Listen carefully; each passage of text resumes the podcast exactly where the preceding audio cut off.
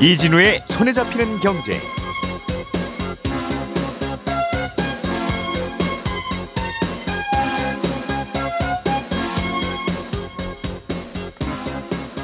안녕하십니까 이진우입니다.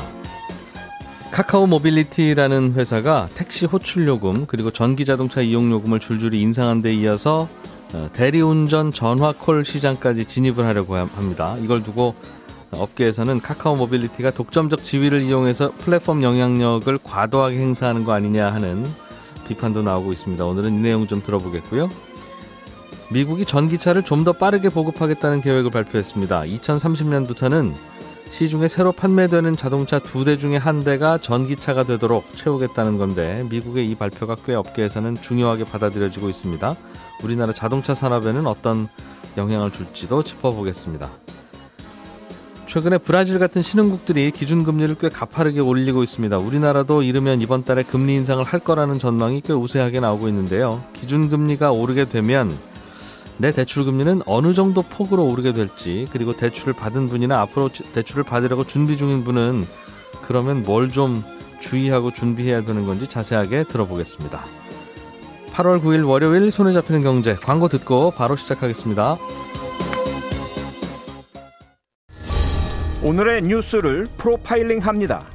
평일 저녁 6시 5분 표창원의 뉴스 하이킥.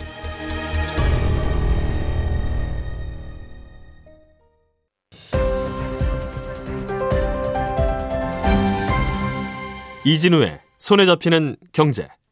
네, 월요일 아침 경제 뉴스부터 정리하고 하루를 시작해 보겠습니다. 고란 경제 전문 기자 김현우 행복자산관리연구소장 손에 잡히는 경제 박세훈 작가 세 분과 함께해요. 어서 오십시오. 안녕하세요. 고란 기자님, 음, 요즘 카카오라는 회사가 어, 거의 뭐 뉴스의 대부분을 차지하는 것 같고. 아 그러네요. 네. 논란도 뭐 대부분. 맞습니다. 이 다시 재벌되는 거 아닌가 이 회사? 뭐 이런 음. 의미도 이런 지적하시는 분도 있고 어또 저렇게 적극적으로 움직여야지 원래 기업이라는 게 이런 분들도 있어요. 이번에는 카카오 그룹 중에 카카오 모빌리티 음. 전기 자전거 예, 시간제 대여 서비스도 하고 또 뭐 카카오티라고 하는 음. 택시 부르는 앱도 운영하는 회사. 이 회사가 전기 자전거 이용 요금을 음, 올리기로 해서 또 논란입니까? 네, 일단 다음 달 6일부터 카카오티 바이크 이 요금제를 카카오의 설명에 따르면 인상이 아니고 개편이다라고 주장하고 있습니다. 어쨌든 바꾸기로 했습니다. 기존에는요 15분 기본 요금이 있습니다. 그래서 무조건 일단 타면 1,500원 15분 동안 탈 수 있고요. 예. 플러스 분당 요금이 100원씩 부과가 됐습니다. 음. 그런데 15분 기본 요금을 일단 없애고요. 분당 요금을 140에서 150원으로 올리기로 했습니다. 음. 예를 들어서 경기 성남시와 하남시 같은 경우에 1시간을 쓴다고 가정을 하면 예. 현재는 기본 요금 1,500원에다가 나머지 이제 45분 100원 음. 해서 6,000원이 나옵니다. 더하면. 예. 예. 근데 다음 달 6일부터는 기본 요금이 200원이에요. 일단 빌리면 200원이고요. 음흠. 그리고 더하기 60분 1,500원씩 해서 예. 9,000원이 됩니다. 음. 그래서 1시간 쓴다라고 가정하면요. 3,000원이 오르는 셈입니다. 네. 카카오의 설명은 뭐냐면 단거리 고객도 많다라고 해서요. 음. 우리가 이용자 입장에서는 15분 동안 타지 않고 잠깐만 타는 사람도 있으니까 네. 그들을 위해서 우리가 개편을 한 거다라고 했습니다. 음. 그래서 사실 이론적으로 따지면요.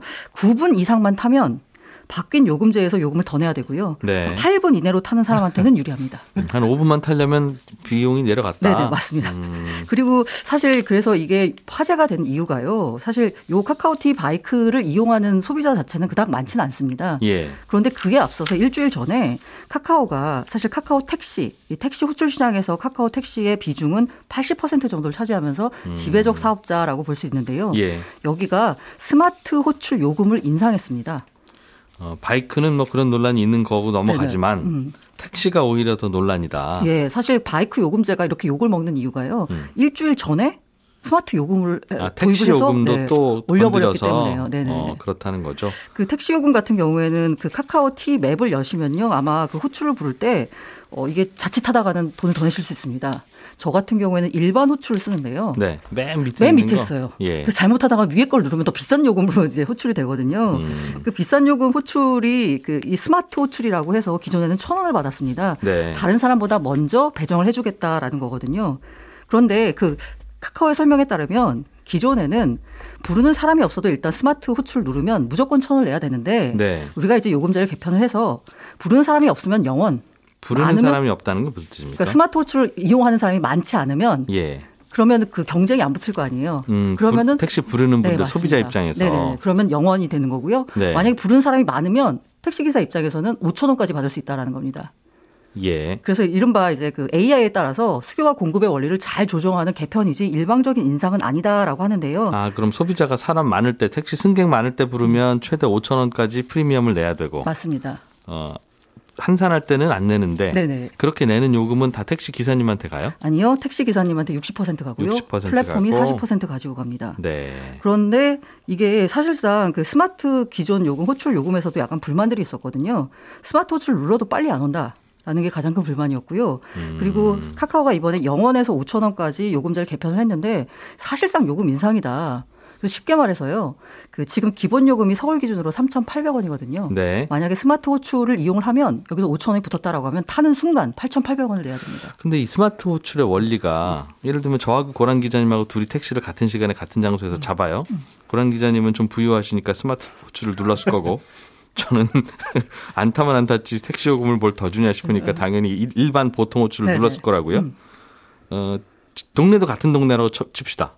그러면 저는 보통 호출, 음. 고란 기자님은 스마트 호출을 눌렀으면 카카오 택시는 고란 기자님의 콜만 일단 기사들한테 뿌리고 음. 저는 스마트 호출을 안 눌렀다는 이유로 분명히 일반 호출을 눌렀는데도 불구하고 안 뿌려줍니까? 제 콜은 주변에? 안 뿌려준다기보다는 우선 그러니까 우선이라는 게 네. 고란 기자님 먼저 얼마나 먼저 1초 먼저라면 굳이 그 돈 낼 거 없고 얼마나 먼저인지 잘 모르겠습니다. 한 일단 그 우선 말이 배정이라고. 되려면 우선 배정이 되려면 몇 분 정도는 고란 기자님 차가 다- 온 다음에 배정이 일단 배차된 다음에 제 콜을 한다는 거잖아요. 음. 그 말은 고란 기자님 거를 우선으로 해주는 게 아니라 스마트 호출을 우선으로 해주는 게 아니라 보통 콜을 먹통 콜로 만들어 놔야 스마트 호출이 우선으로 갈 거 아니겠습니까? 네네. 그러니 이거는 프리미엄이 아니라 보통 콜을 막아 막아버리는 그런 우려를 하고 있습니다. 사실 이렇게 되면요. 네. 누구나 다, 어, 누구나 다 어차피 다 이용하게 된다라는 거예요. 음, 이게 카카오가 또 약간 되게 그 그래서 많이 비판을 받는 이유 중에 하나가 뭐냐면요. 예. 이 택시 기사들한테 9만 9천 원짜리 멤버십 서비스를 오픈을 했습니다. 예. 근데 그 멤버십 서비스를 오픈을 하면 우선 배정해 주겠다는 거예요. 그 택시 기사한테. 그렇겠죠. 네. 그러니까 좋은 콜이 있으면 그 네, 좋은 맞습니다. 콜은 그러니까 택시 기사님들 네. 입장에서 볼 때 좋은 네. 콜이라고 느껴지는 그 콜은 네. 돈낸 일부 기사님들한테만 보내겠다는 맞습니다. 거죠. 근데 그렇게 예. 되면요. 지금은 돈을 낸 일부 기사들만 그 콜을 받을 수 있는데 네. 그러, 그 만약에 콜을 못 받게 되면 다른 분들도 가입할 수밖에 없잖아요. 그건 이제 택시 기사님이 나는 뭐 그 정도만 벌어도 돼라고 생각하든가 네.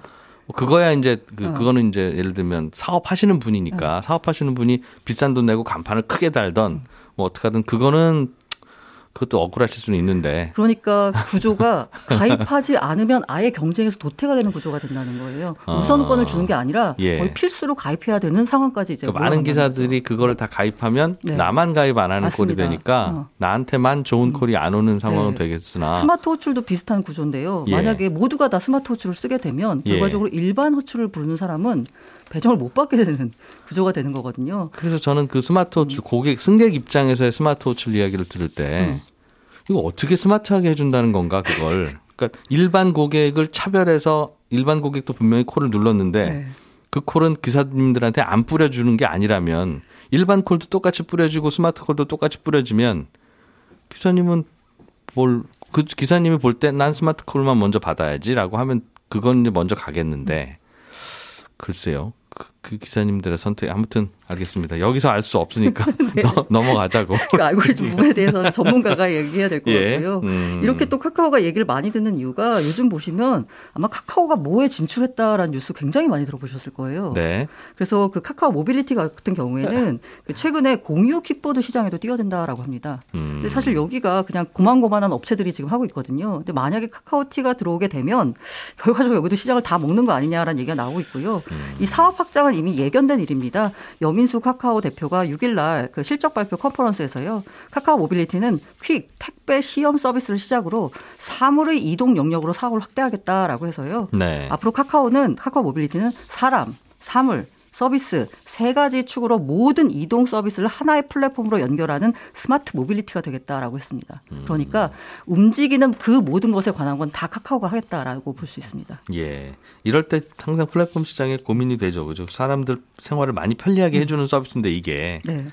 근데 이제 한 회사가 다 하게 되면 음.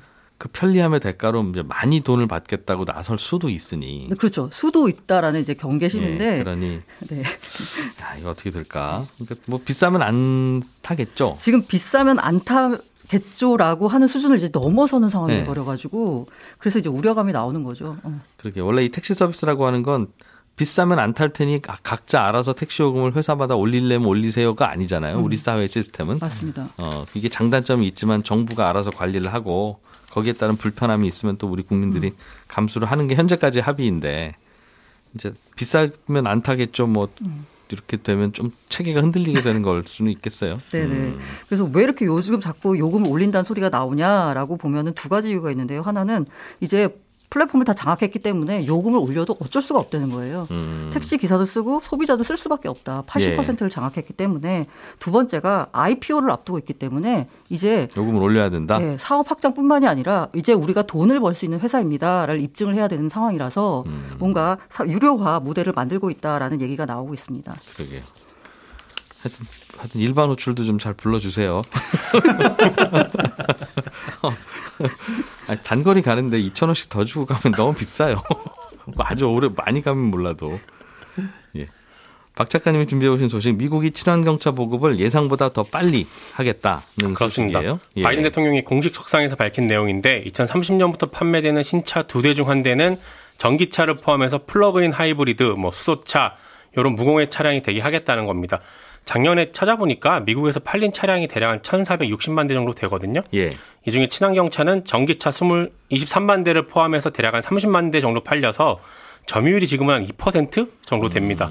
근데 이걸 앞으로 9년 안에 50%로 만들겠다라는 건데 새로 나오는 차들 중에서 그렇죠? 그렇습니다. 세상에 돌아다니는 차들 중에서가 아니라 네, 새로 나오는 차들 차들 중에서 중에서 그렇습니다. 지금은 한 3% 2% 정도가 전기차인데 네, 앞으로는 고객 절반이 전기차를 선택할 수 있게 되겠다. 그렇습니다. 2030년에. 네, 이게 바이든 대통령 공약 사항이기도 했고요. 예. 유럽이나 중국에서 전기차 같은 친환경차 더 늘리려고 하니까 음. 그 시장 빨리 좀 잡아야겠다라는 판단도 있고 앞으로 전기차랑 전기차 배터리 생산을 미국 내에서 되도록 많이 하게 해서 예. 일자리도 더 만들어 보겠다 라는 배경이 빨린 결 깔린 결정이라는 해석이 나오고 있습니다. 그러나 그거는 다 바이든 대통령 희망사항이고 그렇습니다. 소비자들은 내 돈 내고 내는 차 내가 전기차 살지 휘발유차 살지는 내 맘인데 그렇습니다. 어떻게 사람들한테 다 지금은 100명 중에 2명밖에 안 사는 전기차를 네. 사게 할 수 있을까요? 어, 결국은 돈입니다. 아, 보조금? 그렇습니다. 네. 내연차 살 때 내는 세금을 전기차 살 때는 안 받는다는 거거든요. 네. 지금도 안 받긴 합니다. 이게 대략 한 900만 원 정도 되는데 앞으로는 세금을 더 깎아주겠다라는 거고요. 음. 네. 지금은 전기차 판매량이 20만 대 넘은 제조사의 차는 보조금 안 주고 있어요. 네. 테슬라랑 GM 같은 경우가 그런데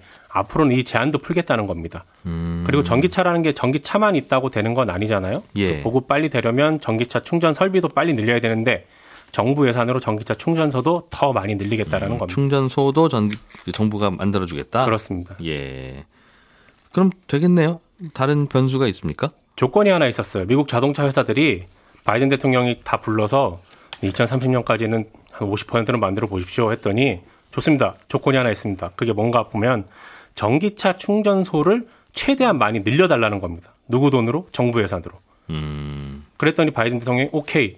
그러면서 지금보다 충전소를 10배 넘게 더 만들 수 있는 정도의 예산을 의회에 요구를 하긴 했어요. 예. 대략 한 1,740억 달러인데 지금 상원에 계류 중인 법안을 들여다 보니까 75억 달러만 지금 반영이 되어 있거든요. 예. 근데 이마저도 과연 공화당에서 통과를 시켜줄 수 있을지 음. 요게 지금 미지수입니다. 그러니까 왜 전기차 회사 장사를 정부 돈으로 해주냐? 그렇습니다.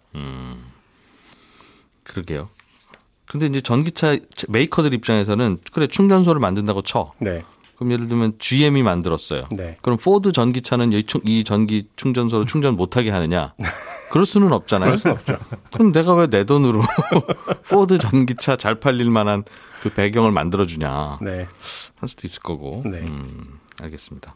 우리나라 자동차 회사들 혹은 배터리 회사들 입장에서는 좋은 소식입니까 이게? 일단은 좋게는 받아들입니다. 바이든 대통령이 이런 얘기를 했어요. 지금 전기차 배터리의 80% 정도가 중국에서 만들어지고 있는데 앞으로는 미국 기업들이 미국에서 만들 수 있게 하겠다. 음. 이렇게 얘기를 했는데 이 말은 앞으로 미국에서 생산한 차량 부품에 한해서만 인센티브를 제공할 가능성이 높다는 거거든요. 네. 근데 우리나라 LG 에너지 솔루션, SK 이노베이션, 삼성 SDI 같은 국내 배터리 업체들이 이미 미국 완성차 업체랑 합작법인 세우거나 음. 공장 건설을 현지에서 추진하고 있기 때문에 예. 아무래도 긍정적이지 않겠냐라는 평가가 주로 나오는데 다만 일본의 파나소닉도 지금 미국에서 현지 생산하고 있고요. 음. 지금까지는 점유율 면에서 우리보다 조금 앞서 있거든요. 예. 앞으로 파나소닉 그리고 미국 정부 지원을 받는 미국 스타트업 얘네들하고 경쟁을 좀 더 치열하게 하게 될 거다라는 음. 전망은 나옵니다.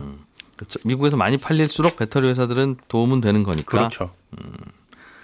완성차 업체들, 현대차, 기아차 등등 이런 완성차 회사들은 이런 게 기회인가요? 어, 기회이기도 하고 위, 기이기도 한데 현대차나 네. 기아차 같은 경우는 작년에 미국에서 판매한 전기차 실적이 꽤 괜찮았어요. 네. 다만 현대차는 35년까지 전기차 46%, 기아차는 2030년까지 26% 정도로 올릴 계획이었는데 네. 바이든 정부 계획표에 맞추려면 예상했던 시점보단 더 빨리 늘려야 된다는 게 하나의 숙제고요. 음. 그 이건 맞추려면 맞출 수는 있겠는데 전기차로 전환이 되면 한 가지 우려되는 점은 우리 입장에서는 고용이에요, 사실은. 전기차에 들어가는 부품이 대략 19,000개 정도 되고 네. 내연차에 들어가는 게 한 3만 개 정도라서 음. 전기차에 들어가는 부품 수가 내연차보다 한 40% 정도 적거든요. 네. 그 얘기는 조립 공정이 줄게 된다라는 거고 조립 대부분... 공정이 줄게 되면 음... 필요한 인력도 감소하게 되겠죠. 회사 예. 입장에서는 어떻게든 구조조정을 하게 될 거고. 그러니까 미국이 전기차를 늘리겠다라는 발표가 단순히 친환경 차를 늘리겠다는 의미만 있는 게 아니라 음. 우리나라 자동차 업계 구조조정에도 영향을 미칠 수 있는 거라서 들고 온 뉴스였습니다. 그러게요. 다들 자동차 회사들이 뭐 우리야 전기차 만들면 되는데 네. 인력은 네. 확실히 덜 필요하다 그러면 그렇습니다. 특히 그리고 전기차는 부품이 뭐 개수로 따지면 많은데 대부분 그냥 기계로 결합해서 덩어리 덩어리로 온대요. 그렇죠. 어, 모듈이라고 해서 그게 쉬워서 그냥 그냥 조립하는데 사람이 별로 안 필요한 그런 상황이라고. 그렇습니다. 그래서 뭐 사람들이 뭐 전기차를 타든 휘발유차를 타든 우리는 원하는 거 만들어 드리면 되는데 이제 거기에 이제 취업하는 분들의 숫자는 줄어드니 그분들은 어디 갈 거냐 하는 네. 그런 문제 있겠죠. 그렇습니다. 음. 자 김현우 소장님, 네. 어, 다른 나라들도 신흥국들이 금리를 좀 올리고 있고 주말에 보니까 브라질도 올렸더군요. 예, 그렇습니다. 한국은행도 이번 달에 올리는 쪽으로 자꾸 기우는 것 같아요. 시장 분위기는. 네, 뭐 봐야 알겠으나. 맞습니다. 신흥국들은 음. 이미 올 초부터 많이 올리기 시작했는데요. 네. 공통적인 이유는 물가 상승 부담 때문입니다. 음. 터키 같은 경우에는 작년 7월에 비해서 한 18% 물가가 올랐고요. 예. 그래서 기준금리는 현재 19% 정도. 뭐 브라질도 올해 2월에 2%였는데 뭐 기준금리 이제 5% 넘어갔고 음. 러시아나 헝가리 등등등 아, 사실 코로나19 이전보다 더 높은 기준금리로 다들 돌아갔습니다. 우리나라도 백신 접종률 지금보다 더 높아지면 소비도 많아질 거고 그럼 음. 물가 부담도 되고 또 주식이나 부동산 같은 가격도 지금 유동성에 힘입어서 오른 것들도 많이 있잖아요. 예. 그러다 보니까 그런 부담도 있고 해서 대출금리, 아니, 기준금리 인상은 이미 기정 사실화돼 있고 이렇게 오르게 되면 금융 소비자별로 대출을 받으신 분들이나 아니면 유동성에 힘입어서 투자를 하신 분들은 좀 대응이 필요하다 이런 음. 보고서들이 나오고 있습니다.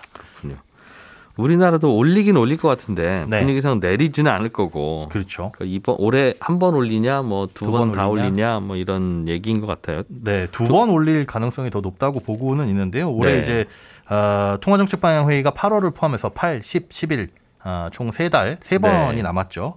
어, 이번 달에 한번 올리고 뭐 4분기에 한 번 정도 올리지 않을까 해서 음. 한총 2회 0.5% 포인트 정도는 올릴 것으로 시장에서는 예측을 하고 있고요. 예. 이미 근데 시장 금리는 이런 기준금리 인상분을 다 반영을 한 모습을 보이고 있습니다. 지금 이미 네. 그러다 보니까 기준금리가 인상돼도 사실상 현재 예상되는 수준 내에서는 그렇게 시장에 충격이 크진 않을 것이다라고 음. 바라보고 있고요. 하지만 점진적으로는 코로나19 이전 수준으로 돌아갈 테니까 네. 이에 대해서 대비를 해야 된다라는 거죠. 음.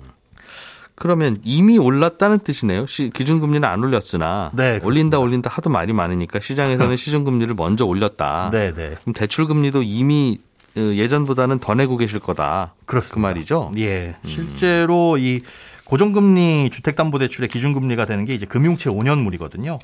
어, 올해 1월에 비해서는 한 0.4%포인트 정도 올랐고요. 예. 신용대출의 기준금리가 되는 은행채 6개월, 뭐 은행채 1년, 1년 이런 것들은 5월에 아, 비해 가지고 한 0.3%포인트 올랐어요. 0.3이나 0.4가 올랐다. 네, 그런데 실제로 대출 금리를 보면 최종적인 대출 금리를 보면 예. 어, 신용 대출 같은 경우는 한 1%포인트 가량 올랐습니다. 이게 왜 오르나 봤더니 기준금리 오른 것도 있지만 예. 은행들이 이제 가계부채 총량 규제를 해야 되잖아요. 음. 그러다 보니까 대출을 많이 받아서는 안 되고 한도를 좀 조절하기 위해서 우대 금리를 없애버렸습니다. 네. 깎아주는 걸 없어 없어버리다 보니까 기준금리도 올라갔고 할인금리도 낮아지면서 오히려 이제 최종적인 금리는 음. 다더 많이 오르게 된 거죠. 이거는 새로 대출을 받으러 은행 창구로 오시는 분한테 그렇습니다. 제시되는 금리가 작년 이맘때에 비해서 1% 그만큼 올랐습니다 이미 맞습니다. 그런 말씀이신 거고 그렇게 올라간 거고 아, 변동금리 상품 받고 계신 분들, 뭐 변동금리 주택담보대출 같은 경우에는 그 기준금리가 코픽스 금리인데 예. 음, 지난달에 조금 오르기는 했습니다. 이게 사실은 더 걱정이거나 중요한 거죠. 이미 대출 받으신 분이 그렇습니다. 아이고 변동금리를 선택했는데 나는 네네.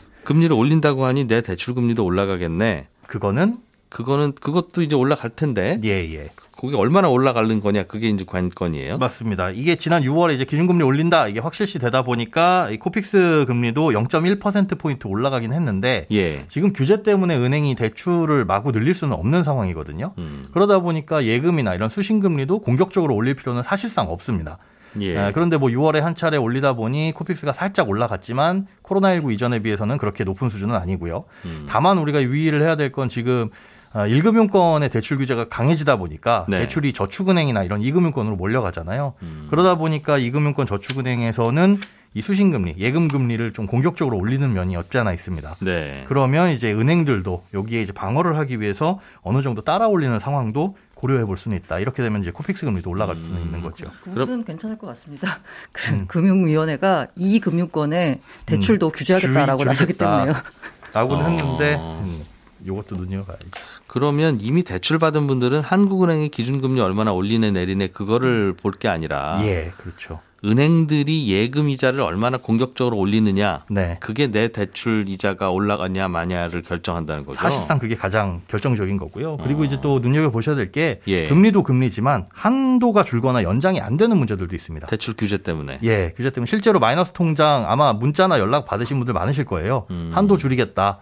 어, 일정 금액 한 10% 정도를 쓰지 않으면 예. 20% 정도 줄이겠다라는 연락들이 이제 받고 계신데 음. 마이너스 통장 대출한도 줄여가지고 신용대출 다른 대출의 한도를 늘리겠다라는 게 은행 입장이긴 하지만 예. 어, 개인 소비자 입장에서 봤을 때는 신용대출보다는 마통금리가 조금 더 낮거든요.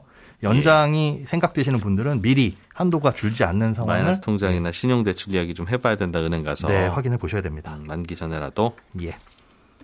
예, 잠시 후 어, 이어지는 손경제 플러스에서는 지난 주 금요일에 주식시장에 상장된 카카오뱅크 이야기 좀 자세하게 들어보겠습니다. 11시 5분에 다시 오죠. 저는 이진우였습니다. 고맙습니다.